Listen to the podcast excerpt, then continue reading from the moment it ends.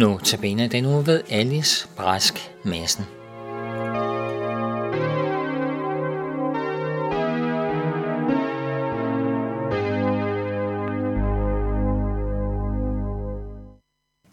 Nu skal det så handle om stilhedsperlerne.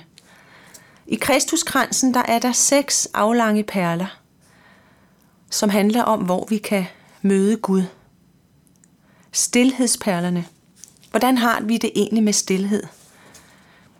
Stilheden opfattes forskelligt i den givende situation. Hvis vi taler med hinanden, og der lige pludselig bliver helt stille, fordi der kommer en person ind i rummet, så kan stillheden føles ubehagelig. Og der kan nævnes flere situationer, hvor stillheden kan føles ubehagelig. Men der er også en anden slags stillhed, og det er den gode stillhed. Og det er den stillhed, disse seks perler her skal minde os om. Det er givende at være sammen med at være stille sammen med gode venner og hygge sig sammen. Og den skønne stillhed, den finder vi også, hvis vi går ud i naturen, hvis vi sætter os ved en sø og nyder stillheden ved en spejlblank sø. Den gode stillhed er at gå i skoven og nyde den skønne natur. Den gode stillhed, det er et sted, hvor ord ikke behøves. Og i den stillhed, der kan vi lytte til Gud, og vi kan være stille sammen med ham. Og det er meget forskelligt, hvor vi hver især kan være stille med Gud. Nogle er stille med Gud i naturen, andre inde i et lille rum, hvor der er helt stille, og andre er stille med Gud i andre situationer. Der kan nævnes rigtig mange steder, hvor det, det er godt at være, hvor det er godt for den enkelte at være sammen med Gud. Det er så individuelt, fordi vi jo er forskellige som mennesker.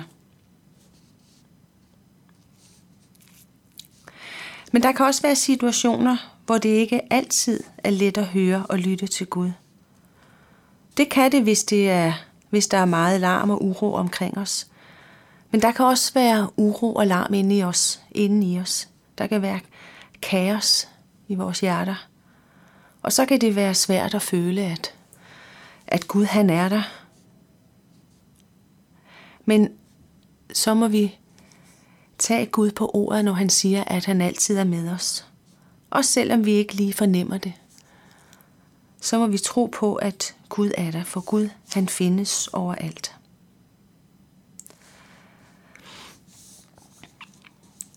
Vi kan være sammen med Gud, når vi som sagt er i naturen, men vi kan også være sammen med Gud, når vi er til gudstjeneste, når vi er sammen med andre, der tror på Gud og har fællesskab med, med hinanden. Og vi kan også være sammen med Gud, når vi synger lovsange og takker og priser Gud for den han er. I Bibelen, der øh, læser vi om Maria. Maria, som, som sætter sig ved Jesu fødder og er stille og lytter til, hvad han vil sige. Og jeg synes, vi skal læse den beretning fra Lukas evangeliet, kapitel 10, vers 38-42, og der står, Mens de var på vandring, kom Jesus engang ind i en landsby, og en kvinde ved navn Martha tog imod ham. Hun havde en søster, som hed Maria. Hun satte sig ved Herrens fødder og lyttede til hans ord. Men Martha var travlt optaget af at sørge for ham. Hun kom hen og sagde, Herre, er du ligeglad med, at min søster lader mig være alene om at sørge for dig? Sig dog til hende, at hun skal hjælpe mig. Men Herren svarede hende, Martha, Martha, du gør dig bekymringer og, urolig, og er urolig for mange ting. Men et er nødvendigt. Maria har valgt den gode del, og den skal ikke tages fra hende. Jesus han viser her, hvor, hvor vigtigt det er, at vi også er stille med ham at vi er stille med Jesus, ligesom Maria var det. Vi må læse i hans ord, vi må læse i Bibelen, vi må bede til Gud og lade os fylde af hans ord og fylde os af Gud. Må Gud hjælpe os til, at vi får denne stillhed med ham hver, hver dag. Gud har givet os bønden, hvor vi også kan være sammen med ham, hvor vi kan bede til ham. Og vi skal læse øh, et par vers, eller et par vers i Matthæus 7, øh, kapitel 7, og det er vers øh, 7 til 8. Matthæus 7, 7-8, hvor der står om bønden. Bed, så skal der gives jer. Søg, så skal I finde. Bank på, så skal der lukkes op for jer. For enhver, som beder, får, og den, som søger, finder. Og den, som banker på, lukkes der op for.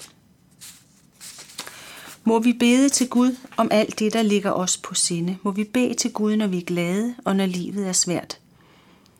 Må vi bede til Gud for vores kære, og det vil give tryghed i livet.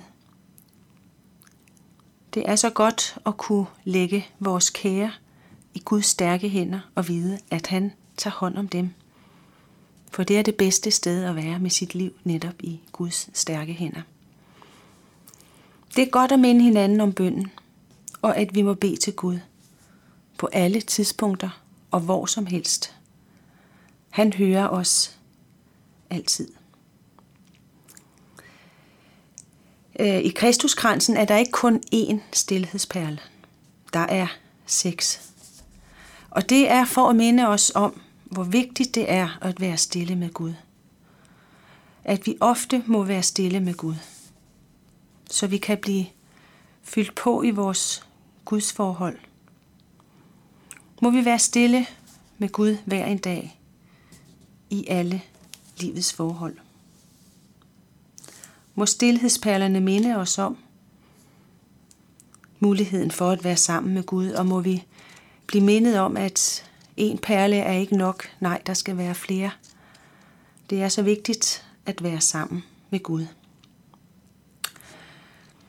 Nu er vi så ved at være nået alle perlerne igennem, og vi er så tilbage til Gudsperlen, den smukke, skinnende, store guldperle. Den gyldne perle, som skal minde os om tro og tillid. Jeg vil gerne tro, men hvad skal jeg egentlig gøre for at komme til tro? Men begyndelsen til at tro er netop, at man gerne vil tro. Der er nogen, som kommer til tro fra den ene dag til den anden. Men for andre vokser troen igennem længere tid. Og det er meget forskelligt, hvordan at troen bliver skabt i vores hjerter, men det vigtigste er at ville tro og tage imod.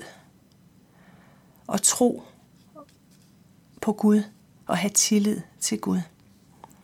Netop som vi læste i Hebræerne 11.1, hvor der står, at tro er fast tillid til Gud og bevisning om ting, jeg ikke ser. Det at have tillid til Gud og tillid til, at Gud han er, er vores skaber.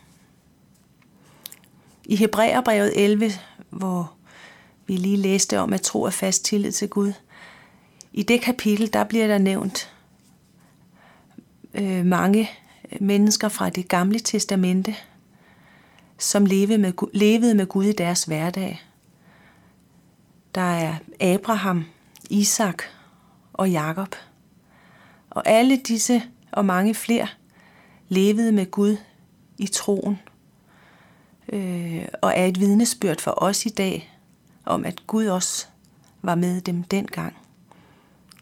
Abraham, som fik et løfte om, at han skulle øh, blive mangfoldig.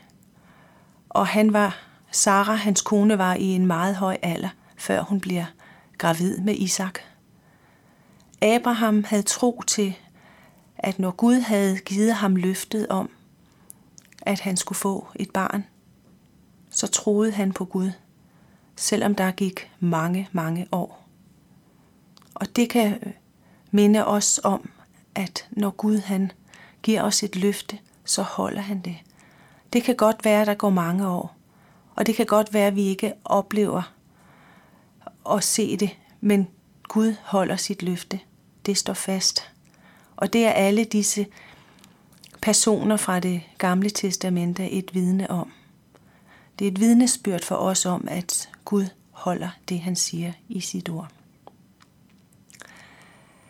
Kristen tro er Kristus tro. Og det kan vi, for at underbygge det, kan vi læse i om, om Kristus tro, kan vi læse om i 1. Korinther 15, øh, hvor der står, Paulus han skriver, 1. Korinther 15, vers 13 til 15.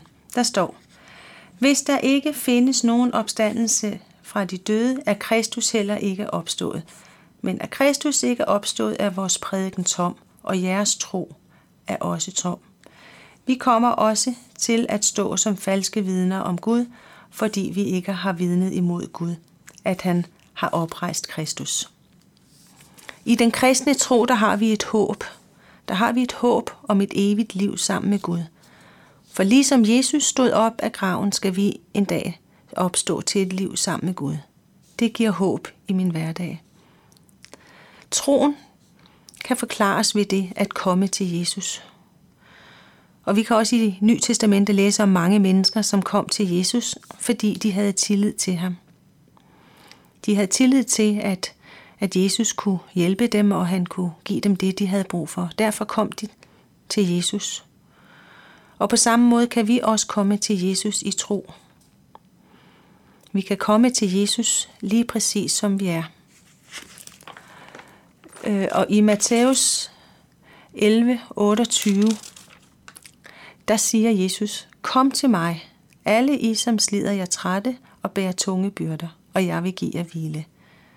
Kom til mig, siger Jesus.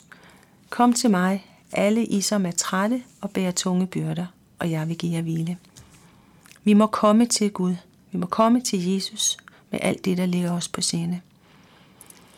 Der er også mange salmer i Bibelen, som, hvor, hvor mennesker fortæller om det at komme til Gud i tro. Og må vi også komme til Jesus i tro. Og må vi have troen i vores hjerte, så troen kan gro og spire, og at vi må blive bevaret i troen. Der er så meget her i denne verden, som fylder vores liv.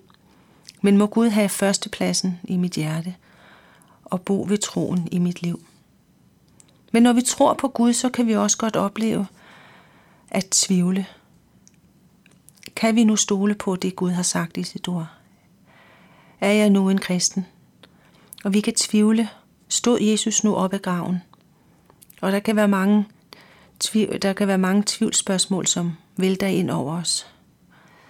Men der kan vi der må vi huske på, at vores tvivl må vi også komme til Jesus med. Og jeg synes, det er så herligt at tænke på, at Thomas, øh, en af Jesu disciple, som fulgte Jesus i den tid, han gik på jorden, han så, hvem Jesus var, han så, hvad Jesus gjorde. Da så Jesus var opstået på tredje dag, havde Thomas ikke set ham, og han tvivlede på, at Jesus var stået op. Men Jesus kommer til ham Jesus kommer til Thomas og lader Thomas få lov til at mærke Jesu navlemærker. Han får lov til at mærke, at det er Jesus, som er opstået fra de døde. Jesus kommer til Thomas, da han tvivlede. Vi må også komme til Jesus, når vi er fyldt med tvivl i vores hjerter. Og så må vi vide, at han forstår os. Han ved også, hvad det vil sige at tvivle. Det er trygt og herligt at huske på. Derfor kom med din tvivl til Jesus. Han forstår dig.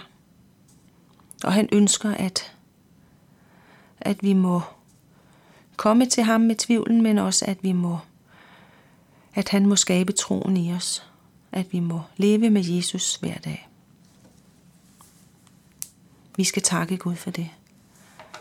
Tak Gud, fordi at vi må komme til dig med alt, også når vi synes, det er svært, og når vi tvivler.